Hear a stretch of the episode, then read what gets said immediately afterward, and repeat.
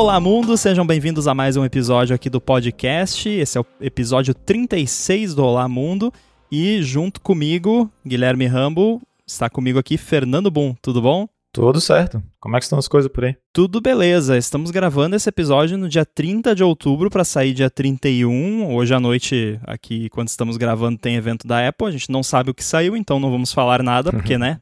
Senão vai ficar outdated muito rápido. Uhum. Porém, esse é quase um especial de Halloween, né? Pois então, então, né? Não tem nada mais assustador do que falar de Xcode, que não é o que a gente vai falar. Nossa, ou falar de Flutter, Nossa, nossa. Não, isso aí dá pesadelo. storyboard, Ah. enfim, todas as coisas que a gente ama, né? É. Sim, React Native, muito. Manipulação de strings em Swift. Oh, ai. Tá, agora todo mundo vai ter pesadelo, mas tudo bem. Bom, pra hoje eu trouxe aqui um assunto que foi sugestão do Marcos Mendes. Pra quem não conhece, o Marcos Mendes é o meu sócio aqui na Gigahertz, cofundador da Gigahertz, faz o ADT aí com a gente toda sexta-feira e diversos outros podcasts. E ele escuta o Alamundo. Ele não é desenvolvedor, ele é. Como é que é? É um não desenvolvedor praticante. é tipo isso. E ele queria ouvir um pouco sobre a sua experiência, Uhum. porque para quem não sabe, o Boom, ele é do Brasil e de algum jeito foi parar em Portugal trabalhando no Pato, que é o apelido carinhoso Isso. pro DuckDuckGo. E a gente vai bater um papo sobre isso hoje, então, para começo de conversa, de onde veio essa ideia, esse ímpeto ou o que quer que seja de sair do Brasil? Então, para não entrar muito em, em questões socioeconômicas e políticas, Questões ah, vira-latescas? Isso. É, foi primeiro a questão de é, experiência mesmo, né, de morar em outro país, ver como, como são as coisas. Eu né, sempre boa parte da minha vida ali eu morei em ou em algum lugar em Santa Catarina, é, salvo um ano que foi em Manaus, um, um jumpzinho grande ali. É, sei lá, sempre tive vontade de, de, de ir pra fora ver como são as coisas, né? Inclusive, eu fiquei, eu já eu fiz uma mini moradia nos Estados Unidos, uns quatro meses em é, ali São Francisco, Berkeley, depois uns quatro meses em Manhattan. É, vendo empresas da área, trabalhando ali em escritórios mesmo para ver como é que é. É, e, e foi uma experiência bacana, né? A questão de Portugal foi mais de. não foi necessariamente em questão de, de trabalho, porque eu já estava trabalhando remoto na época. Então eu não, Uhum. eu não vim para Portugal para trabalhar em Portugal, eu vim mais para questão de, sei lá, o, o clássico qualidade de vida, né? Um lugar tranquilinho, de boa. É, sei lá, aqueles níveis de criminalidade menor e tal. É o, o clássico, né? E. É engraçado Uhum. porque eu moro basicamente no mesmo lugar que você morava, Aham. né? É, você Não é no mesmo bairro, não é no mesmo prédio, mas enfim, é, é no mesmo, na mesma cidade. E a gente tem experiências completamente diferentes da cidade, né? Sim. Eu não sei se é uma questão de, de época ou de mais experiência da sua parte, Sim. né? Mas porque eu tô aqui há seis anos, né? Uhum. você passou mais tempo aqui. Mas ah, eu vejo muito, e, e também para não querer entrar a fundo na, na questão socioeconômica, até porque a gente não tem propriedade para falar sim. disso, mas tem uma coisa que eu vejo muito nesse, nesse assunto de ah, mudar para fora do país e tal, que é uma questão muito centrada em São Paulo e Rio de Janeiro. Uhum. Que a galera fala do Brasil como se o Brasil fosse São Paulo e Rio de Janeiro. Uhum. E aí aquela coisa, ah, não posso sair de casa que eu vou ser assaltado. Não conheço uma pessoa que nunca foi assaltada. E para quem nasceu no interior do Rio Grande do Sul, numa cidade pequena como eu, a realidade não é essa, né? Aham. E, e ho- mesmo hoje em dia morando né, aqui na cidade grande, né? Uhum. É, tem criminalidade, tem assalto, tudo, mas assim, não é essa coisa horrorosa, insuportável que eu ouço pessoas de né, outros lugares, tipo São Uhum. Paulo e Rio, falarem. Então eu acho muito um- uma generalização, né? Aí, claro, você vai olhar os números, sim, é óbvio, tá, beleza, Portugal a criminalidade é menor do que no Brasil. Beleza, sim, é Uhum. fato. Uhum. Mas essa experiência horrorosa e, e, insuportável e terrível, e meu Deus, eu preciso fugir desse lugar que muitas pessoas relatam quando falam sobre esse assunto de se mudar do país, ela é muito centrada numa experiência de quem vivia em São Paulo barra Rio. Sim. Geralmente é assim. No seu caso, não, né? Mas é, só, só quis trazer isso aqui porque é uma coisa que sempre me chama atenção, né? Porque eu vejo a pessoa falando sobre certas coisas e eu penso, tá, mas isso aqui, uhum. se às vezes se você mudasse só de cidade dentro do Brasil, já melhoraria muito, né? Ah, sim. E, e uma coisa que eu posso, pelo menos experiência pessoal, né? Tudo que estou falando aqui são experiências pessoais, então se surgir alguma generalização da minha parte, é, é né, dado a minha é experiência. É a generalização da sua vida. É, exato. Mas, por exemplo, os primeiros. Eu passei uns quatro meses ali em.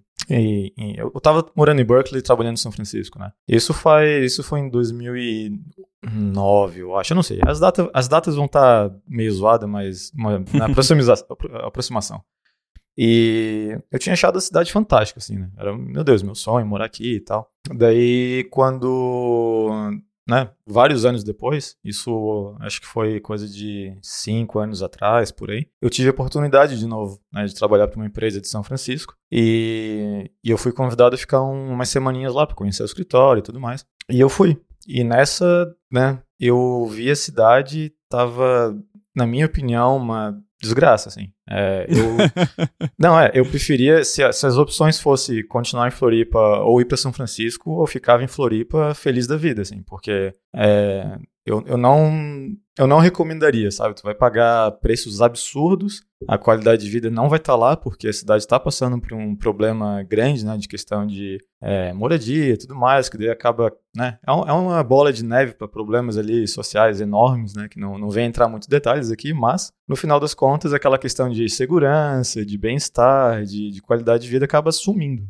né? E Sim. E foi, foi um impacto, assim, foi tanto que eu estava no processo de fazer o H1B, né, que é o, o visto de trabalho para lá. Sim. E, e eu falei, ó, hum, cancela a parada aí, porque porque eu não quero mais, sabe? Se for para se for para sair do do Brasil para ir para um lugar que na minha opinião tava pior, não faz sentido, né? Então, Sim. É, daí eu dei essa, né, desisti dessa ideia aí de, de ir para os Estados Unidos e pensei, não, já estou trabalhando remoto, então, né, o mundo é minha ostra.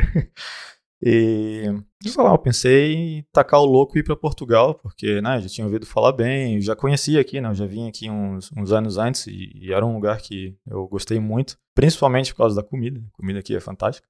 Nossa, é. isso é verdade. É verdade. É. Mas a, você aguenta as sobremesas? Porque eu achei as sobremesas muito doces.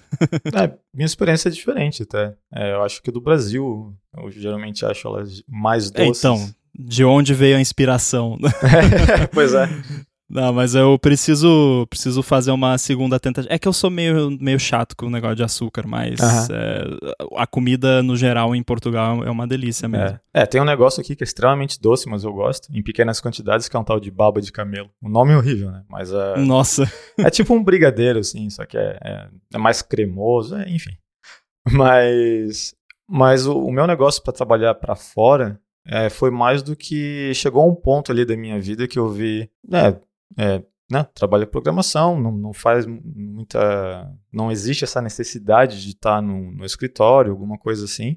E é um skill que, felizmente, dá para transpor para praticamente qualquer lugar do mundo. Né? É diferente de várias outras profissões, Sim. onde você tem que, é, quando tem regulamentação, você tem que né, passar por um processo de novo. Eu sei de Algumas eu acho que tem isso, tipo, sei lá, arquitetura e coisas do gênero, tu tem que. É, médico, é, medicina, ad, advogado, advogado tipo, fala, esquece. Né? É, é né? exato, não, começa do zero quase.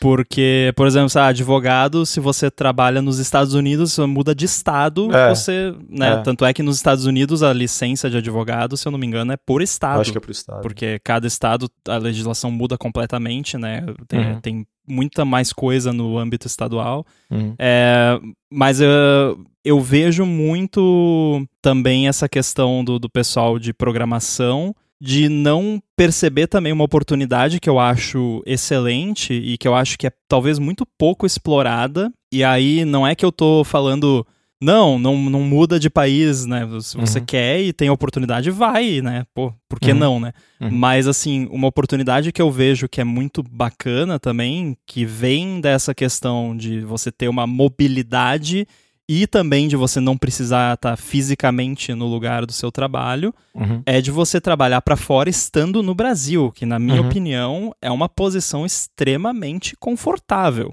Sim. Eu digo porque eu estou nela. Né? Sim, sim. É, assim, ah, eu não trabalho, não presto serviços para uma empresa dos Estados Unidos, mas eu tenho a minha empresa, porém as minhas vendas são para fora do país, portanto o faturamento é em dólar, uhum. na sua maior parte. E isso é muito bacana porque o câmbio favorece, então uhum. você encontra também, claro, empresas que contratam devs no Brasil para trabalhar para fora Aí tem. Vão ter aquelas empresas sacanas que, que querem fazer isso para tipo, terceirizar trabalho, entre aspas, barato, né? Sim. Porque aí eles vão pagar menos em dólar para eles, para você aqui, porque eles sabem que para você aqui menos dólares é mais dinheiros, né? Uhum. Mas aí é questão de você pesquisar, se informar e ver, né, qual é o, o valor justo de fato e não o valor exploratório. Sim. É, o, o, meu ponto de vista nessa situação sempre é: se tá bom para você, não interessa o quanto mais barato é para a empresa que tá te contratando. Com é. certeza. É, é só uma questão de você estar informado ah, claro, para claro. não Sim para não se sentir enganado, enganada depois, sim, né? Sim. Então saiba o que você está, né, signing up for, né? Então sim. se você vai aceitar um trampo e tal, dá uma conferida. E aí se você olhar, ah, se eu tivesse lá, eles me pagariam o dobro disso em, em dólares do que eles estão uhum. me pagando. Mas aí, se você fizer a conta, talvez ainda vale mais a pena, né? Porque, Sim. enfim, câmbio e custo de vida e essas coisas. Porque você pode morar no interior do, do Brasil, numa cidadezinha micro lá, que tem uma. Por, por um acaso tem uma internet boa, uhum. e beleza, seu custo de vida vai ser micro, mas você Sim. vai estar tá recebendo em dólar, então beleza. Sim. É, um dos primeiros trampos que eu peguei que pagava é, em dólar era um salário que era baixo em relação a né, empresário de São Francisco, ou seja, né? Tava pagando, sei lá, não lembro agora a, a relação, mas vamos dizer aí 60, 50% de um salário de alguém em loco lá, né? Só que para mim, né, ainda mais na época, comparando o salário que eu via na região, tava muito bom, né? O câmbio tava uhum. subindo bastante e tudo mais, então eu pensei, não, eu, eu não vou me importar, né? isso é coisa minha, eu não vou me importar de estar tá, de tá recebendo muito menos do que uma pessoa lá, sendo que aqui eu tô recebendo muito mais do que uma pessoa aqui né? É, Sim. Tá, tá pagando todas as minhas contas, eu consigo salvar um pé de meia. Então, mas é, né, vai de, vai de cada um decidir o que que, o que que vale, o que que não vale, mas sim, o que é muito importante ver é cuidar para não ficar naquele elas por elas, que um trabalho no Brasil ia pagar quase a mesma coisa, um pouquinho menos, só que daí tu percebe que, ah, agora tem que tem esse negócio do câmbio, o câmbio flutua, de repente o real valoriza, tá, tá, tá, então é, tem que levar essas coisas em consideração. Então, é, mas, mas enfim, assim, foi foram experiências muito muito bacanas assim de ficar nesse, nos outros países, conhecer como são as coisas e tal, ver as diferenças, né, de, é, de como que são as empresas brasileiras e, e as nas gringas e, e é né, eu é, é até engraçado porque se for ver ali o né, a minha trajetória de carreira, eu tenho muito menos experiência com empresa brasileira do que empresa estrangeira, simplesmente pelo de como as coisas foram acontecendo. Porque até uhum. quando eu trabalhei numa empresa é, que era sediada, que tinha sede no Brasil, é, essa empresa era meio que uma filial de um escritório de São Francisco, né? Sim. Então, no final das contas, o jeito que funcionava, inclusive eu fui entrevistado pelos donos por questão de coincidência, porque eles estavam visitando o Brasil na época que eu estava fazendo entrevista. Então, eu cheguei lá, né, pensando, ah, vou fazer entrevista de boa, e de repente, ah, tu pode fazer entrevista em inglês com os donos da empresa? Deu aquele, opa, eu, eu não estava esperando por isso, mas vamos lá. Sabe? Tipo... Aí, ó, você que coloca inglês fluente no né? currículo, saiba que você né? pode ser cobrado, né? Pois então, é, ali se eu, se eu tivesse feito um, um veja bem no inglês fluente, tinha dado bem errado, porque... Mas, é, é, é, foi, foi interessante, assim, né? Uh, inclusive, eu, eu nunca trabalhei para uma empresa é, local brasileira em, em, na área de, de iOS e coisas da Apple sem ser a empresa que eu criei, né, uns anos atrás. Então, eu não tenho experiência de né, iOS com empresas brasileiras. É, antes eu trabalhava com coisa de é, Linux, software, né, tipo embedded software e tal, e embarcados, né, como se diz. Acho tão estranho embarcado. É, então, não, eu, não, não, eu não peguei muito como que é o mercado de, de né, iOS ou que seja macOS em, em mercado brasileiro. O que eu sei é mais em relação a né, círculo social, pessoas que trabalham, empresas da região, tudo mais, o que, que eles cobram, o que, que não cobram, e, e dá para começar a fazer aquela comparaçãozinha, né, entre, ah, mas empresas que eu trabalhei são assim. Ah, daí não dá para dizer se é porque elas são empresas americanas ou não, né, porque é um, é um, é um número pequeno de, de dados para tu conseguir, né, é, traçar algum tipo de, de, de trend ali, de fazer uma estatística significante, porque, né, mas é, o que eu percebi mais foi essa, essa situação de. Até que a gente comentou em outro podcast lá, de, de em outro episódio, de, de ter especialização na plataforma. Né? Uhum. Eu, acho, eu acho que, pelo que eu vi nas empresas do Brasil, aquela. Ah, vamos achar, vamos achar um, um dev aí que sabe Android, sabe iOS, porque daí a gente só, só, só contrata um, né?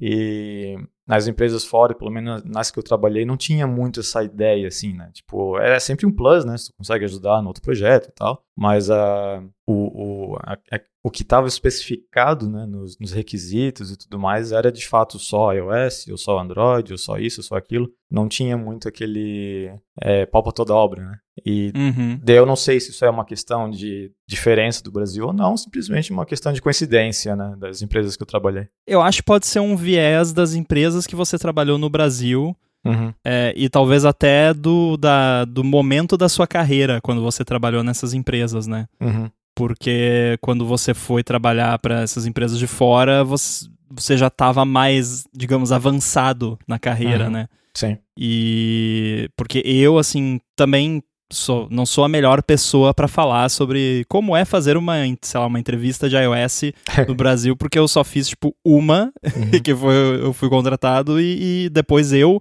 fui o entrevistador, um dos entrevistadores em outras, então eu só tenho experiência basicamente com uma empresa na uhum. prática, e aí o, o, que eu sei de ouvir falar do resto do pessoal, e, e é meio parecido assim, mas eu acho que uhum. talvez eh, depois da, da contratação, talvez esse lance do especialista ou da especialista num, numa plataforma não seja tão forte, porque eu lembro que na, na época da firma, quem, quem estabeleceu essa cultura fomos nós do time, basicamente. Porque uhum. quando eu fui contratado, o time mobile não, basicamente não existia. Tinha só o Bonates lá, Uhum. E, e, era ele mais um cara, eu acho, e depois esse cara foi embora, tipo, eu nem cheguei a conhecer o cara. Uhum. E aí, tá, então vamos lá, né? Vamos criar um time de mobile aqui. e aí, daí a gente estabeleceu cert, certos parâmetros que a gente gostaria de, de seguir, e um deles foi esse lance, não, vamos especializar a parada, né? E aí, Sim. mais pro final, depois de, de alguns anos, já tinha dois times bem definidos, iOS e Android, que se conversavam bastante, mas que tinha cada um ali a sua especialidade bem focado e, uhum. e tinha pelo menos uma pessoa em cada time que era aquele nerd, né, doido que sabe tudo da, da plataforma, uhum. às vezes mais de uma pessoa. Então, acho que varia muito de empresa para empresa. Eu acho que o sim, mercado, sim. o nosso mercado é muito variado. Ah, não existe um modelo de trabalho, assim, existem alguns parâmetros, algumas regrinhas que a maioria das empresas meio que vai seguir daquela forma, mas aí quando você fala de organização da empresa, dos times, é, até cultura de, de como é a parte da entrevista e tal, eu acho que não tem uma regra, é tudo muito variado. Muda muito, né? Inclusive, por exemplo, uma coisa que quando comecei na área, assim, e ver coisa para fora, tinha uma certa diferença com, com quem eu conversava e tudo mais, o que eu via até em, em oferta de trabalho era que para fora o, o, requisito de você ter um tipo de degree, né, de ter, de ter feito uma faculdade, era basicamente zero, né? Onde, onde dentro do Brasil isso já não era bem assim. Era, ah, não, ah, pô, né, tem que estar tá ali. Eu já vi, né, principalmente quando eu estava na faculdade, eu recebia muita oferta de emprego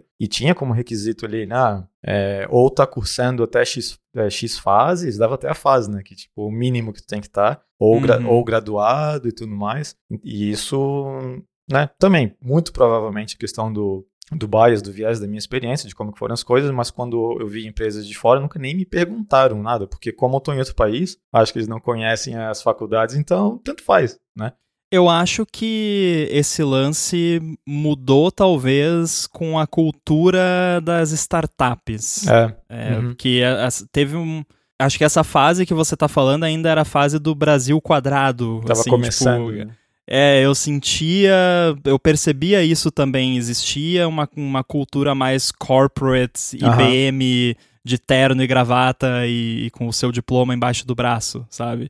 E mudou isso com, com o tempo. Claro que não em todas as empresas, ainda tem empresa que é mais, tem mais essa cultura, né, que eu chamo de cultura IBM corporate, uhum. Né, da galerinha mais certinha, quadradona, mas a, acho que a regra hoje em dia a enorme maioria das empresas de tecnologia não estão exigindo esse tipo de coisa no currículo. Sim. Então, tinha, um, tinha uma empresa em Floripa, que eu nem. Provavelmente deve existir, eu acho que era uma empresa grande. Eu espero que essa regra não exista mais, mas eles tinham uma regra que você só podia usar gravata se fosse num nível X é, sabe, a, a, vestimenta tinha que ser formal, mas daí a, basicamente tu vai ficando mais formal quanto mais alto na, na escadinha tu tá. Então, tipo, ah, virou um. É, vira tipo faixa de é, taekwondo, é, sei lá. Né? Exatamente. Né? Então, ah, tu... não, gravata preta é só o cara que for o top lá, né? É, se chegar, se chegar um devzinho lá, júnior com uma gravata, fala: o que, que tu tá fazendo com essa gravata aí, meu irmão?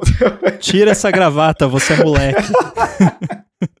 Sabe, umas coisas absurdas, assim. Eu eu tive uma experiência né, de, de quase entrar numa empresa que eu fiquei bem feliz de não ter entrado, que a empresa ainda existe, não vou falar o nome para não criar casas, mas é uma empresa bem dessas corporate, assim, de, é, né, sabe, cubículozinho, 500 pessoas para fazer uns negocinho, tipo, meio básico. Na época... Severance. Não... É, é, isso.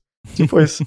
E eu não vou lembrar agora dos, dos setups exatamente das máquinas, mas vamos dizer que é, um amigo meu passou na entrevista dessa empresa e me falou como que era o computador enquanto eu acabei indo para outra empresa, né? Eu, eu, tive oferta das duas eu, e como essa empresa corporate aí ficou me enrolando um tempão, eu acabei aceitando outra, que era uma startupzinha pequenininha e eu pensei, ah, vamos lá, vamos ver o que, que é. Eles não estavam te enrolando, é que deve ter tantas camadas de burocracia pra, na contratação que demorou esse tempo todo mesmo e não, você desistiu. Foi, foi isso, é, tanto que eles me mandaram, eles me ligaram fazendo uma oferta enquanto eu já estava trabalhando na outra, durante o expediente, sim, sabe?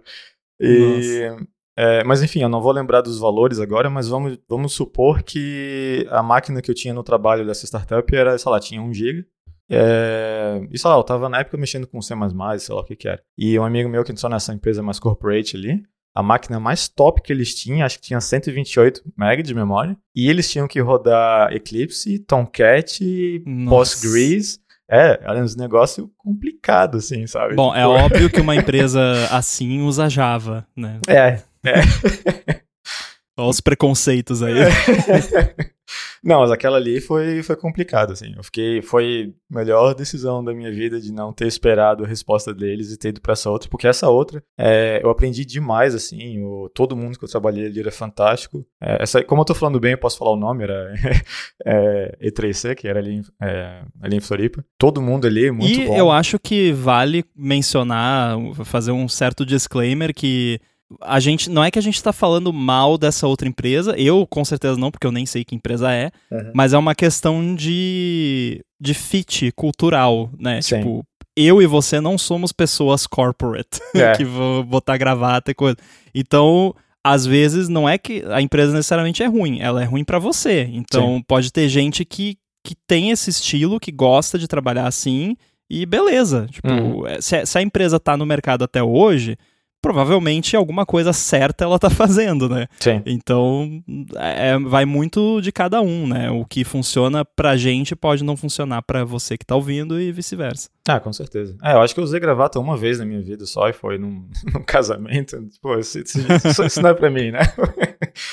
Mas. É, mas enfim, então, daí, né, eu fiquei, eu fui pra, eu já comecei muito meio que nesse mundo de startup, mesmo não sendo na área de, de iOS, então eu não, meio que não sei como que é trabalhar num mundo mais corporate, assim, eu tive uma experiência muito breve é, de um estágio que demorou um mês só, assim, porque eu não gostei do lugar. E é, acabei vazando. Era para ser Java, me deram PHP, mas o problema nem era esse, né? O, a vaga era para programação. Então tá, me dá o que for, tá valendo, PHP, Java, não quero saber, eu quero aprender. Era para o... ser Java e me deram um PHP, é tipo, era para ser purê de batata e me deram batata cozida. Né? Não é nem tipo, era para ser batata frita e me deram purê Sim. de batata.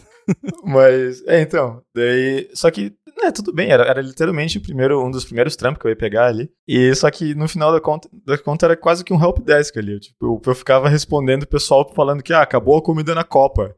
Tem que, tem que trazer mais comida. Eu, tá, mas peraí, né? Não, não era bem isso que eu tava afim de fazer. Então durou um mês só. É, Daí eu fui para um estágio também no questão de é, no Cefet, que é uma escola pública que tem ali em Floripa e de, é, escola técnica, né? E tava rolando um estágio lá que, tá, que ia me pagar mais, tra trabalhar menos horas, então só vi vantagem, foi bem bacana também, mas foi pouco tempo. Ah, cara, é, eu, eu acho que no começo de carreira sempre tem umas furadas assim, ah, né? Sim, sim. E eu acho que até certo ponto é importante passar por essas furadas, uhum. porque na, se você for ver no fim das contas, não é que foram furadas, foram experiências. que eu, eu, eu, lembro de uma dessa, não foi tão horrível quanto essa do, do Java, PHP e Helpdesk, mas é, foi tipo, eu, eu tava na vibe de, de, mexer com vídeo na época, daí eu fui contratado para ser editor numa web TV, uhum. né? Aí, primeiro, não tinha computador, eu tinha que levar o meu computador meu uhum, laptop, uhum. para editar. Be beleza. Aí no fim das contas eu sei que eu já tava operando câmera no estúdio e aí depois eu já tava indo pra rua para gravar vídeo lá com a repórter. tipo, uhum. no caso, foi legal, porque eu peguei uhum. experiência com coisas que, né, não estavam não fora do job description mas, enfim, sempre vai rolar isso aí do, do você pegar, né, no começo da carreira, pegar um job lá uhum. que é para ser uma coisa e, e é outra. Você vai ver que é, é muito mais coisa do que era para ser ou uhum. não é o que era para ser, o, o, que nesse aí é pior, né? Quando quando tem coisas a mais, às vezes é até útil para você, para sua experiência, mas Sim. Né? Este episódio do Olá Mundo é patrocinado pela ExpressVPN. A ExpressVPN oferece duas grandes vantagens que são uma conexão segura para você navegar e a possibilidade de você usar a internet como se você estivesse em qualquer país do mundo. A questão da privacidade todo mundo já sabe. Quando você se conecta especialmente a um Wi-Fi público, não é nada impossível alguém se enfiar ali no meio da sua conexão e colocar os seus dados em risco. Com a ExpressVPN, você protege a sua conexão e você passa a usar o seu dispositivo, seja computador, celular, tablet ou até mesmo uma TV, com absolutamente tudo criptografado e como se você estivesse numa espécie de modo anônimo permanente. Isso quer dizer que ninguém consegue rastrear a sua atividade nem olhar para os dados trafegados. Já a parte de você poder se conectar como se você estivesse em qualquer lugar do mundo é ótima porque você pode acessar o catálogo da Netflix, por exemplo, como se você estivesse nos Estados Unidos, que é diferente do catálogo que ela disponibiliza aqui no Brasil e a mesma coisa vale para outros serviços de streaming, não só de vídeo, como de música também. E o contrário também funciona. Então, se você estiver fora do Brasil e quiser acessar algum conteúdo do YouTube, por exemplo, que só está liberado para o Brasil, com o ExpressVPN você vai lá na lista de uns 100 países que ela oferece, seleciona Brasil, ativa e pronto, dá para ver o vídeo. Uma preocupação que muita gente tem com VPN é como isso afeta a velocidade da conexão, e isso é uma coisa com a qual a ExpressVPN também se preocupa. Por isso, ela oferece uma conexão rápida, sem atraso, conexão estável, confiável e, é claro, segura. Então, para você conhecer mais sobre a ExpressVPN, faz o seguinte: acessa expressvpn.com/olamundo e com esse link você vai ganhar três meses grátis na assinatura do plano anual. Você tem 30 dias para testar também e ainda por cima, assinando por meio desse link, você ajuda aqui o podcast. Então acessa lá expressvpn.com barra Olamundo, garante os seus três meses de graça na assinatura do plano anual e começa a navegar pela internet de forma segura, sem ninguém bisbilhotando o que você faz. O link também vai estar aí nas notas do episódio. Muito obrigado a ExpressVPN pelo patrocínio desse episódio do Olá Mundo e pelo apoio a toda a Gigahertz. Então, nesse, nesse da escola que eu tava trabalhando, quantos anos é para prescrever um crime? É pra... Acho que a maioria é cinco anos, a não ah, ser okay. que seja então, algo muito grave. Então já prescreveu. Então... Porque uma das coisas que, que eu aprendi lá foi SQL Injection. Porque eu achei no site do, do próprio do sistema da empresa é, eu tava mexendo no negócio lá, pensei, ah, será que funciona aqui? Funcionou. Então eu tava, eu tinha acesso ao sistema da empresa que eu não deveria ter, do, da escola ali, né? E daí eu cheguei lá pro, eu cheguei pros responsáveis lá e falou, e falei, ó, tá rolando esse negócio aqui, é bom arrumar e tal, porque isso aqui dá acesso Corta parte pro de... boom algemado. É. Daí eu, né, eu falei nada, falei nada, falei nada. Eu acho que foi tipo uns dois meses e ninguém nem se importou com isso. Eu falei, quer saber? Beleza. Eu fui no sistema de, de estacionamento do, do lugar eu adicionei a placa do meu carro. daí eu tinha. Eita. Daí eu fiquei com um estacionamento gratuito lá pra, da, da área dos funcionários. Eu não era funcionário, né? Era estagiário. Então, foi seu bug bounty. Foi, foi. Mas eu não arrumei, deixei lá, né? Porque não, não tinha acesso ao é. código do negócio só. Também prescreveu. Eu, eu e um amigo que estudávamos programação, na época também a gente aprendeu SQL Injection e a nossa diversão era entrar nos sites das lojas que já tinha um site online lá na, uhum. na, nossa cidade lá. E a gente fazia uh, um, um, comando lá, tipo, ah, sei lá, tem um produto lá.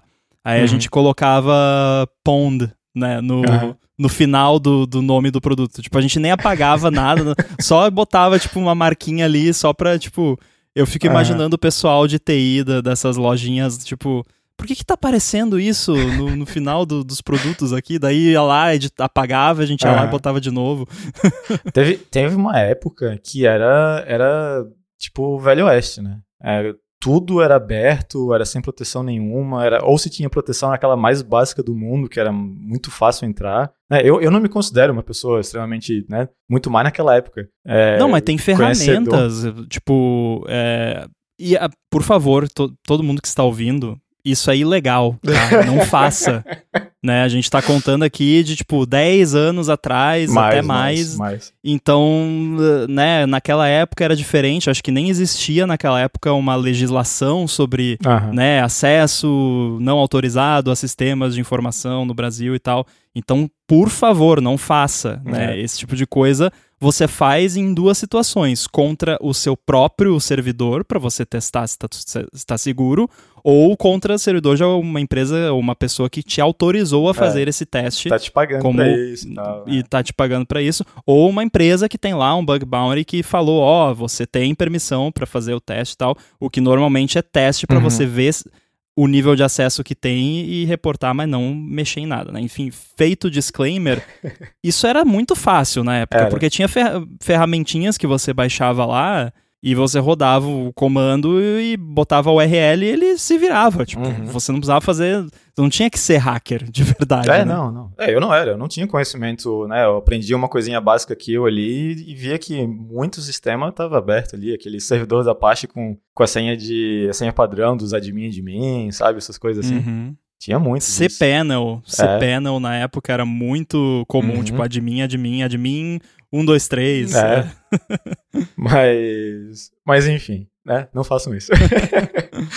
e, mas, mas então, é, voltando para a questão de, de experiência no, no exterior. É, então, quando comecei a trabalhar no mercado ali de, de iOS, já foi né, para fora. Então, o que o que eu vejo bastante, mais no. Até no Slack do, do, do Coco Res lá, que né, eu não estou mais tão participativo, mas era uns anos atrás, era que também essa questão de, de plataformas híbridas. Né? Parece que. Parece, né? Parece bem vários de aspas aí, que no Brasil é mais comum ter ofertas para trabalho de, com React Native, ou na época até os Phone Gap da vida, titânio, Uhum. seja lá o que que for, do que era lá fora, né? É, não vou dizer que não existe, tal, mas de novo, percepção, né? Eu não via muitas vagas para isso lá fora, onde no Brasil era bem normal, viu o pessoal até reclamando no, no, no Slack lá, falando, pô, tô tentando achar algo nativo e eu só acho, né? XYZ de, de híbrido. Então, né, de novo, percepção. Não sei se é assim ainda ou não, é, mas né, o que eu. A questão de, de, mais de dica, né, que eu poderia dar se alguém está procurando algo para fora, é a questão de ter um portfóliozinho, mesmo que seja um, né, se está começando algo é, do zero, assim, tem um portfóliozinho para mostrar. Mas se, né, porque basicamente o problema que essas empresas vão ter é, é meio que uma questão de, de, confiança, assim, porque já é difícil contratar alguém remoto no próprio país que tu, né, que tu mora e tal, por questão de, ah, né, a pessoa vai estar lá na casa dela e tal. Existe muita questão de confiança, né, em trabalho remoto. Sim. E daí imagina, você é outro país, né, tipo... É, é... Que é algo, inclusive, que quando as pessoas vêm me perguntar sobre trabalho remoto, e eu acabei meio que virando consultor informal do assunto, por, até para pessoas de que não são de programação, mas tipo, uhum. porque hoje em dia, pós-pandemia, muita gente experimentou o trabalho remoto e gostou e uhum. gostaria de continuar, né? E nem Sim. toda empresa, infelizmente, continuou. E aí um alerta que eu sempre faço é verifica qual é o tipo de política que a empresa tem de monitoramento, por exemplo, uhum. porque tem empresa que sei lá, bota um software lá que é praticamente um spyware no seu computador é, não, que não. fica te filmando, é. uhum. vê quantas vezes você levanta da cadeira, vê se tá mexendo no mouse, sabe? Aí Sim. eu particularmente não iria trabalhar numa empresa que é assim, porque eu acho que não, se a empresa é. não, não é capaz de ter confiança, até porque assim, developer, a não ser que a empresa seja muito mal gerida, se você tiver só fazendo de conta que está trabalhando, a empresa vai perceber rapidinho. Né? E trabalho uhum. remoto é, para uma empresa de fora não é que nem você assinar uma carteira aqui que para você se desfazer do funcionário depois é, é um Sim. inferno, né? Não, a empresa te manda embora e pronto. Sim. Então, eu acho que não tem necessidade de ter ali um monitoramento além de basicamente ver esta pessoa está cumprindo o que promete, né, o que foi pedido dela, e é isso. É, a minha regra para essas coisas é bem simples, se a máquina é minha, eu instalo o que eu quiser, né? Então, Exatamente. geralmente com, com os trabalhos remotos, sempre a máquina foi minha. É, justamente para evitar esse tipo de coisa também. Já fui até oferecido ter máquina de empresa que vinha instalada com sei lá o quê. E não, não, tá de boa, usa a minha aqui e deu. Então, mas outra coisa para ficar bem ligado também é, como eu falei, questão de confiança, trabalho remoto, não é só da empresa em relação a você, mas de você em relação à empresa também, né? Porque claro né? É, é, é, uma faca de dois legumes, né? É... Não, e tem muito golpe por aí também tem, tem. envolvendo o trabalho remoto, tem que tomar cuidado. Sim, é, então, é, é bem importante, né, ver uma empresa que, sei lá, dá uma olhadinha no Glassdoor, ver como as coisas são, porque essas coisas, né, é bem fácil de chegar uma pessoa ali, te contratar para fazer um trabalho por um mês e chega no dia do pagamento e só some também. Porque assim como vai ser difícil para ela, né, usar meios legais para reclamar caso você não faça alguma coisa, o inverso é verdadeiro também, né? Você vai ter uhum. um recurso muito pequeno, pelo menos do meu entendimento, para ir atrás dessa empresa e, e, cobrar o que é seu por direito. Então, é, a questão da confiança nessa empresa é bem, é bem importante. E eu não tenho, né, uma, uma não, existe uma solução, né, perfeita para resolver esse problema, além de que, né, vai atrás do, do sei lá, review em Glassdoor, se fizer entrevista com pessoas na empresa, dá uma olhadinha no LinkedIn do, da galera que te entrevistou para ver quanto tempo que eles estão na empresa também, né? Tipo, é, tem, tem umas coisinhas que dá para fazer para ajudar, mas nunca vai ser garantido, porque é um contrato que pode ser quebrado, por mais bem feito que o contrato é, e se você for procurar por meios legais, onde é que vai, né, onde é que ser a, a, a corte do uhum. processo? Vai ser provavelmente nos Estados Unidos, você, né? Quando tu assina essas coisas, geralmente isso acontece, né, tá escrito, tem cláusula que que se for rolar algum processo, alguma coisa assim, a corte vai ser feito em algum estado nos Estados Unidos, blá blá, ou seja lá que faz Eu diria assim, pesquisa muito sobre a empresa, né? E aí pesquisar é vai lá no Pato, ou pode ser no Google também, a gente não julga. Só um pouquinho. Vai lá, digita, só um pouquinho, digita o nome da empresa e, e lê, e de é. preferência passa da primeira página, porque uhum. se tiver alguma treta envolvendo a empresa, imagina, né, se você for, for lá trabalhar um mês para uma empresa de fora, remoto, e não for pago, você vai postar em algum uhum. lugar. Uhum. Vai postar no, no X, vai postar no seu blog, vai xingar em algum lugar. Então, uhum. se tiver alguma história dessas, você vai encontrar. Uhum. Se você não encontrar nenhuma história dessas, a chance é grande de que você não vai ser a primeira vítima. Mas uhum. não quer dizer que não pode ser também, né? Sim. Pode acontecer. Tá sujeito. Mas uh, se você for se profissionalizar de verdade, assim, for uma pessoa que vai trabalhar muito para fora, seja assim fixo numa empresa e aí falando especificamente de Estados Unidos, ou seja como contractor, talvez valha a pena você contratar um, um advogado nos Estados Unidos. Você uhum. pode fazer isso. Uhum. Eu tenho um advogado nos Estados Unidos que cuida de assuntos de copyright, é, política de privacidade, termos de uso para minha empresa uhum. para os meus softwares, porque o público maior fica lá e eu achei saudável ter né, alguém que sabe o que está fazendo Sim. me assessorando nisso. Então, tudo bem, você pode ter um advogado, não é um absurdo de caro. Eu, eu por exemplo, não pago nada. Nada fixo. Opa. Tipo, eu só ah, tá. pago quando. é. Não existe advogado grátis, né? Mas uhum. assim, eu pago só quando é feito alguma coisa, né? Tipo, uhum. ah, tem que fazer uma política de privacidade para tal coisa. Aí eu vou pagar por aquele serviço, uhum. né? Mas aí, enfim, cada escritório, cada advogado vai trabalhar de um jeito diferente, aí isso é uma questão que você tem que ver, até porque nós não somos advogados. É, mas só para né, que às vezes a pessoa até nem se liga que existe essa possibilidade. Sim, você pode aqui no Brasil trabalhando para fora, você contrata uma uhum. pessoa uhum. que é da área jurídica né, no país para o qual você está trabalhando, porque se tiver algum assunto para resolver, você pode acionar e aí, uhum. claro, vai depender muito de valores, às vezes o valor não vale a pena, o estresse, né, e, e, os custos e tudo mais, aí isso é uma coisa que você tem que estudar também. E uma dica que é, que é importante também, que eu, já, que eu já tirei de alguns contratos que me passaram, foi que é bem normal, eu acho que no Brasil também deve ter, não, não tenho certeza, mas Lá fora, principalmente nos Estados Unidos, é extremamente normal que tenha aquela coisa de se você construir alguma coisa usando a máquina da empresa, o IP daquilo é da empresa. Não interessa o que for. É verdade. Então, isso é, é bem standard lá fora, né? Porque é uma máquina da empresa, está usando recurso da empresa, então teoricamente o que tu criar lá deles, não, não interessa o que for. Justamente é outro ponto para usar a máquina sua e considerar e deixar isso claro né, em contrato, alguma coisa assim, que você não está usando a máquina da empresa e procurar esse tipo de cláusula, porque eu já, eu já tive, né, quando me passaram um contrato para trabalhar para fora, tinha essa cláusula falando que ah, na máquina que você está usando para trabalhar, não estava nem claro que era a máquina da empresa. Nossa, é. aí é complicado. Daí, daí, eu falei, né, né, né, né, né, vamos tirar isso aqui, a máquina é minha, eu faço o que eu quiser, né, tá aqui o, né, e, e foi de boa, mas é meio que era um, um, um contrato standard para quem trabalha lá, né, que eles davam a máquina para quem estava nos Estados Unidos. Eu acho que isso é uma coisa que as pessoas às vezes se esquecem. É Sim. claro que realidades e tudo mais, mas na nossa área, uhum. você, na maioria das vezes, você pode conversar Sim, né, nessas é. coisas. Até porque você fica nessas de.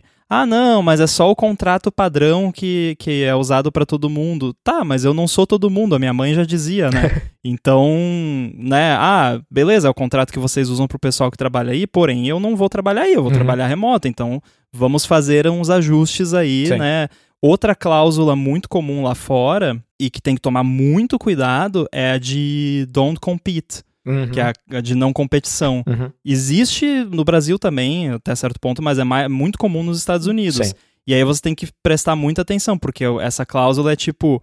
Às vezes é assim, digamos que você vai trabalhar na Apple, no Apple Music. Uhum. Aí a cláusula de não competição vai ser alguma coisa tipo trabalhar em um aplicativo de reprodução de música para dispositivos móveis. Uhum. Aí, ok, uhum. beleza. Aí você não vai sair da Apple e trabalhar no YouTube Music, por exemplo, um mês depois. Sim. É, porque é meio estranho. Agora, tem alguns, algumas cláusulas assim que são muito abrangentes. Só, então, é. tipo, ah, cláusula de don't compete, ah, não pode trabalhar em empresa de software para computador. Uhum. tipo, tá. É. Então você sai da empresa ou é demitido, né? Digamos, ah, você foi trabalhar na Apple, você é demitido, você não pode trabalhar na Microsoft ou no Google. Uhum. Aí ferrou, né? Aí você não, não vai conseguir trabalhar mais. Então tem que tomar muito cuidado também com esse tipo de cláusula em contrato. E aí, de novo, é um momento em que vale talvez consultar uhum. alguma pessoa da área jurídica para te assessorar. Sim, o mais comum que eu vejo disso, e eu já passei por situação assim, é em questão de empresa de outsourcing, porque geralmente eles vão ter uma cláusula de você não poder trabalhar para os clientes dele, né? Sim, o que, sim. o que, né, questão pessoais, eu acho que faz sentido, porém tem que ter não, um eu limite. também acho né? super compreensível É, nesse caso. Tem que ter um, tem que ter um limite de tempo que faça sentido. O, o que deu uma, Sim, uma sim. treta no lugar que eu tava trabalhando, que o tempo era muito alto. Era coisa de seis anos, assim, sete anos. Daí eu fiquei pensando. É, pelo que eu vi, o padrão é, é tipo dois anos, coisa Sim. assim. É, o que faz, Máximo. É, o que faz sentido pra mim é um ano. Um ano tá legal, porque tu não vai ficar um ano sem trabalho, tu não vai sair da empresa e ficar um ano sem trabalho e depois ir pro cliente, né? Tipo, não. Então, faz sentido pra mim isso, um valor desse, mas é, o meu problema. É, porque de outsourcing é complicado, né? Porque, É. sei lá, você tá trabalhando lá, uma empresa que faz outsourcing pra empresa Y, e aí você vai lá pro carinha da empresa Y, ô carinha da senhor Y, É, eu faço aqui por dois terços do valor e aí eu, eu faço pra você. Eu- é só eu que tô fazendo do mesmo? Pra quê, né? Sim. Ter o intermediário aqui. Vamos lá, né? Wink, wink, piscadinha. Tá. Então, aí é, é bem compreensível realmente Sim. ter um- uma cláusula desse tipo. Sim, é, é compreensível, é, mas é, bem, é bom ficar ligado na questão do, do prazo ali, né? Porque eu acho que o prazo que pega. Sim. Porque no meu caso eu fiquei meio indignado porque o prazo era muito longo e era uma empresa de, de outsourcing onde- eu estava passando, né, por vários clientes e tal. Então toda vez que eu tinha um cliente novo, diminuía meu leque de possibilidades de onde trabalhar, né? Por seis Caraca. anos, né? Tipo, é muito tempo. É muito tempo. Então, eu acho que daí a gente conversou lá e foi, daí foi para um valor mais aceitável, tipo um ano e tal. Então, mas enfim, é, é algo para ficar, né, pra ficar de olho, cuidar com isso. Mas, mas é, a questão não, não, não. Eu acho que, assim, o básico é o que todo mundo já sabe, é falar inglês, né? Porque qualquer lugar do mundo aí que tu vai trabalhar, muito provavelmente a língua franca ali vai ser o inglês. Inclusive, eu sei de casos de pessoas que foram trabalhar remoto para uma empresa em Portugal, achando que não ia precisar de inglês, porque, né, português. E o pessoal, não, não, tu precisa de inglês fluente aqui, porque a gente tem cliente, né, em vários lugares na Europa, seja lá o que for e tal. Então, é, para trabalhar fora do Brasil é quase que, né, é muito difícil, né? Teria que ser para países que falam português, com clientes que só falam português e tudo mais. Então, É, eu acho que a galera que trabalha na nossa área tem que aceitar e entender que É. inglês é o nosso Esperanto. É, né? Tipo, Esperanto. é o, é o idioma oficial da, da programação. Então você vai precisar. é, o problema de comparar com o Esperanto é que ninguém fala Esperanto, né? Mas, é, pois é. mas é. E, É, é, é o, é o que a ideia do que era pra Era ser pra o ser. É. mas, mas é, e, e eu acho, né? Eu não sei como tá hoje em dia, mas eu diria que como o primeiro trabalho conseguir algo pra fora pode ser mais difícil, assim, justamente para aquela questão de, de um pouco de confiança de como você é como profissional, né? É, Então, eu diria, né? Eu chutaria que para conseguir trabalhar para fora seria muito mais fácil se já tivesse uns aninhos aí de empresa no, no Brasil mesmo, para mostrar que, né, que não é só uma pessoa aleatória que diz que vai fazer alguma coisa e some com, sei lá, o pagamento do primeiro mês e, né, continua fazendo isso. Então, é, pois é, é meio que isso. Eu já vou né, até adiantar aqui sobre é, o mercado de trabalho de Portugal. Nem adianta me perguntar, porque eu não sei.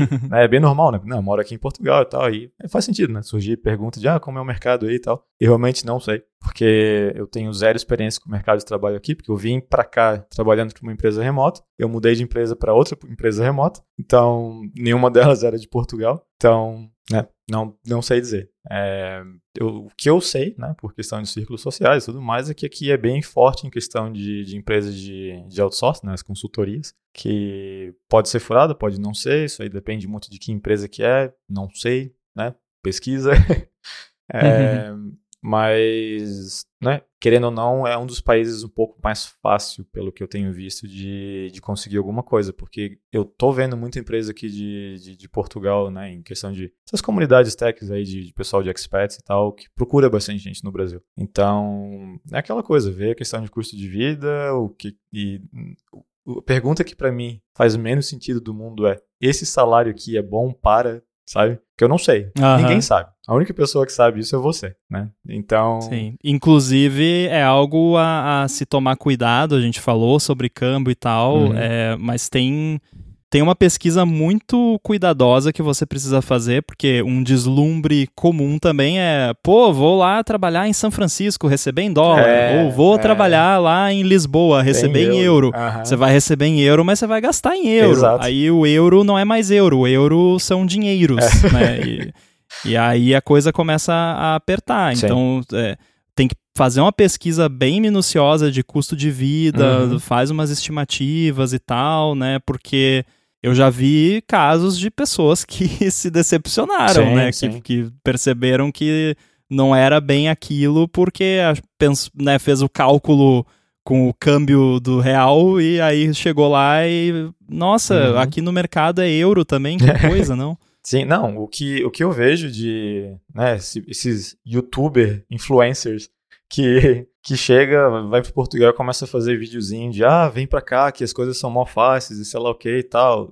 Só ignora essas coisas, porque é, é- é tudo besteira, né? Sair, de- sair do país nunca é fácil, não interessa, né? A não ser que seja uma pessoa magnata, nunca é fácil sair do país. E, e é sempre um trampo, né? Sempre tu vai ter que resolver um monte de coisa e tal, e levar em consideração exatamente essa questão de tu vai receber em euro, mas vai pagar em euro também, tem que ver o que que para você é um custo de vida decente ou não é, porque, né, eu, quando, quando as pe- pessoas perguntam, ah, dá para viver em Portugal com um salário de 3 mil euros? Eu, Dá, sabe? Eu não sei, dá, dá para sobreviver, dá para viver, dá pra fazer um monte de coisa, eu não, eu não sei o, como que a pessoa vive, né? E é muito, eu acho uma pergunta muito estranha, porque, né, por exemplo, nós dois morando em Floripa, quase que no mesmo, quase que no mesmo prédio, até no mesmo bairro ali, o que tu vai gastar e o que eu vou gastar no, no dia a dia, no, no final do mês, vai ser provavelmente muito diferente. Então, um salário que pode ser bom pra mim é horrível pra você ou vice-versa, né? Então, não não é uma pergunta que, que eu acho que é boa de fazer. A pergunta boa de fazer é perceber como é o teu estilo de vida e começar a procurar de como é que quanto custa esse estilo de vida em outros lugares, em outros países, esse tipo de coisa, para para ter uma noção. Tem um site muito bom para isso que é o tal de Numbeo, se eu não me engano, que ele compara, né? É, ah, deixa eu comparar duas cidades diferentes, por exemplo. Que é bacaninha. Não é, não é 100% exato, mas dá para ter uma base razoável ali. Boa, eu acho que deu pra explorar bem esse assunto e eu acho também que quem tá ouvindo deve ter um monte de perguntas que a Ah, gente sim. não respondeu. Então, pra você que tá ouvindo que se interessa pelo assunto, quer compartilhar, seja uma experiência própria de alguém que conhece, né? Ah, foi um amigo que me contou, né? Se não quiser contar que foi você, ou se tiver perguntas também dos seus amigos ou suas, pode mandar pra gente, tem o link de feedback aí nas notas do episódio. E pra quem quiser falar com você, Boom, como é que faz? Então, tô lá no mastodon.online, arroba boom. E eu tô no mastodon.social, arroba underline inside. A gente volta com o próximo episódio em breve. Valeu! Abraço.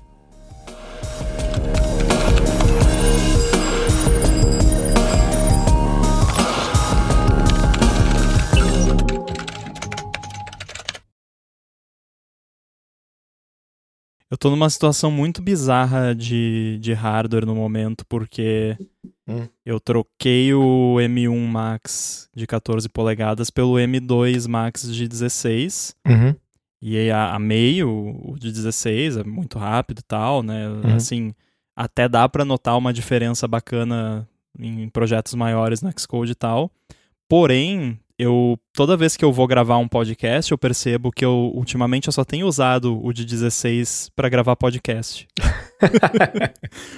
Porque eu não vendi o de 14 ainda, Uhum. é, não tentei muito também. Uhum. E aí, como eu tava com ele, quando começou o beta do Sonoma, eu instalei nele, Hum. porque era o Mac secundário. Sim. Aí, quando intensificou o trabalho de AirBuddy, etc., no Sonoma, eu comecei a trabalhar nele pra já tá lá, roda, já testa tudo no mesmo device. Uhum. E aí eu deixei o Ventura no de 16 porque é estável, tá- tá funcionando tudo Uhum. bonitinho, eu uso pra gravar podcast, então. E aí o, o resultado é que eu tenho usado mais o de 14, porque eu chego aqui no, no escritório, plugo o cabo do Studio Display, eu já deixo o, o trackpad e o Magic Keyboard plugado no Studio Display também. Uhum. Então eu só plugo o cabo do Studio Display e pronto. Sim. Né? Tá agora pra gravar aqui, eu só tirei de um, botei no outro e pronto. Então na prática não faz tanta diferença qual que eu tô usando. Sim. A não ser o fato que o M2 Max é um pouquinho mais rápido, dá para perceber, mas não é nada assim absurdo que eu fico, nossa, que carroça, quando eu tô usando outro. Né? Sim. Então eu tô nessa situação aí. pois é. Eu tô a minha é bem fácil de decidir qual usar, porque eu acho que, não sei se eu já mencionei, eu, eu herdei um, um MacBook de 13 polegadas, só que da Intel, né? Então, hum. basicamente, tudo que precisa de Xcode eu não uso ele. é, nossa, Porque não dá. senão queima o meu colo e a bateria dá pra, parece, parece ponteiro de segundos, assim, sabe? Vai tum, tum, tum, tum. É, a gente já sabia que não era muito bom naquela época, mas depois de tu usar um computador com Apple Silicon, tu vê a, a diferença é é absurda, né? É, é outro, é outro mundo, assim. É gritante. É como. É quase como a diferença que teve nas antigas de quando tu mudou de HD para SSD, sabe? É, é gritante demais, Sim. assim. Só que o Apple Silicon não foi só HD SSD, foi o computador inteiro, assim. É bateria, é, é performance, é memória, tem né, o buzz mais rápido e tal. Tipo, é, é outro mundo. Não, eu não, eu... não vejo sentido mais nos computadores da Intel com. Né? Se, se dá para pegar um. Nem tem mais. É, sim, sim. A Apple nem vende vende algum Intel ainda? Não sei. Não, não, deve, não, não, deveria. Se tá vendendo, não é. deveria. Eu acho que só tava, só tinha sobrado uma versão mais parruda do Mac Mini Intel lá que eles uhum. ainda vendiam porque não tinha um Mac Mini entre aspas Pro, né? Uhum. E agora tem. E o Mac Pro, que também agora já tem o Apple Silicon, então eu acho que eles Sim. não vendem mais nenhum Mac Intel, então é isso. Pois é. E é legal que, tipo, pô, esse final de semana eu tava hackeando umas paradas em, em máquina virtual ali, e sentado no sofá com o MacBook Pro de 14 polegadas rodando máquina virtual uhum. e dentro da máquina virtual rodando Xcode com vários simulators e coisa. É. E o Mac esquentando, porque aí ele esquenta, Sim. porque você tá de sacanagem, né? Aí ele dá uma esquentadinha, uh, chegou a ativar a ventoinha em alguns uhum. momentos, mas eu fiquei um tempão ali fuçando e tal. Aí depois eu fui lá, nossa, agora já deve estar tá quase acabando a bateria, né? Tava uhum. tipo 82%. Pois é. Não, é, é muito absurdo. Eu, é bizarro. Eu mudei, eu botei aquele Battery Saver no Intel para ver se melhorava alguma coisa. E eu não percebi diferença, a não ser que ficou tudo extremamente lento. A bateria acaba igual. Nossa. Eu procurei, eu dei uma procurada online ali para ver o que, que o pessoal falava de ah, qual a porcentagem de bateria de, de ganho que teve, mas é basicamente, se eu me lembro certinho dos números, foi algo do tipo, tu perde 30% de performance e ganha 10% de bateria. Ah, não, Cara, não vale a pena. A gente a gente vive falando disso no ADT, tipo, tem uns trade-offs que não vale. É. Eu vi um artigo em algum site de, de Apple esses dias da, da pessoa falando: Ah, como que eu mantive a saúde da bateria do meu iPhone 14 Pro, acho que foi no uhum. caso. Uhum. É, aí eu, eu fui ler e basicamente o que a pessoa fez foi desligar o promotion e hum. o Always On Display. Tá, então compra é. um iPhone 14, é. não compra o Pro. tipo, pois é, what? Né? E aí, tipo, tudo isso pra, em vez de, sei lá, um ano de, e pouco depois de uso, ele tá com, uhum. vai, 91% de saúde de bateria, uhum. ele tava com 96%. Tipo, é, cara, não, não, não, a bateria é para usar, né? Tipo, olha só, descobri um truque para gastar menos combustível no meu carro. Eu não ando com é. ele. eu comprei uma bicicleta, é, sabe? Aham. Uhum. É. Não, não dá, né? Não, não faz sentido. E, e agora eu voltei com o iPhone de 15, peguei lá da assistência, eles me deram um novo. Porque. Opa! É, a tela lá tava zoada mesmo, então acho que acabaram me dando um novo. Chequei o serial ali. Tá, tá, esse aqui tá. Esse aqui que não... houve com a tela mesmo? Eu esqueci. Ele tinha um, um 3D Touch que não era para existir, sabe? Ah, sim, parecia estar meio solta. Isso, é, isso é, ó. Eu fazia uma pressão na tela e ele fazia um clique, né? E... Não, é aquilo não tava bom, não. É. Porque provavelmente podia entrar água, inclusive, se pegasse. Sim, é, e, é, e é irônico, né? Porque acho que no. Inclusive foi no podcast anterior, ou antes desse, que eu tinha comentado que eu nunca tinha comprado um produto que veio com problema, né? Algum gate, alguma coisa assim. Uhum. Peguei o 15, a tela tava zoada. Ele tava funcionando, tava perfeito, mas ah, se fizesse uma pressãozinha falar, né? ali, é, jinx. Mas eu... Não, é bem provável que a maioria das pessoas nem ia perceber isso aí. Ia ficar é. usando o device normal e ia usar por um ano, ia trocar e não ia se dar conta que tinha isso. É. Não, ele só dava para perceber se, se fizesse uma pressão um pouquinho mais forte ali. Eu só percebi quando eu fui dar uma limpadinha na tela, daí eu passei um, fiz uma pressão mais forte, uhum. daí eu senti aquele clique, deu, ah, daí eu apertava um pouquinho mais e fazia vários cliques ali. Daí, daí me deram um novo e tá tudo certinho com isso. Foi a... Não chegou a ser um tela mole gate. Não, tela... 3D, 3D Touch Gate. É, não. É, tá, hum. tá bem de boa. E. É, tá, tá tranquilo. Então, essa foi, essa foi a terceira vez que eu fiz a. Quer dizer, a segunda vez que eu fiz o migration, porque uhum. telefone novo, deu tudo certinho. E dessa vez eu fiz o que tu falou. Peguei o telefone, liguei no Mac, fiz, fiz o restore com a versão mais atualizada de todas ali, que de fato estava com 17.0 uhum. e agora tá 17.1, né, se não me engano. E Boa. altas dicas. Foi bem mais rápido o processo. Nossa, muito. Foi, quando eu fiz aqui, eu fiquei impressionado com a uhum. rapidez. E agora, você viu, né? O, o rumor agora é que a Apple vai fazer um esquemão lá para eles conseguirem fazer update dos devices uhum. dentro da caixa. Pois é, né? Então já vai chegar para você Certinho. com o, o, software atualizado, né? Se não demorar muito para chegar, né? Porque se no meio do é. trajeto sair outro, é. é. complicado. Demora um mês no, fica preso na, fica preso em Curitiba e já sai duas versões de iOS.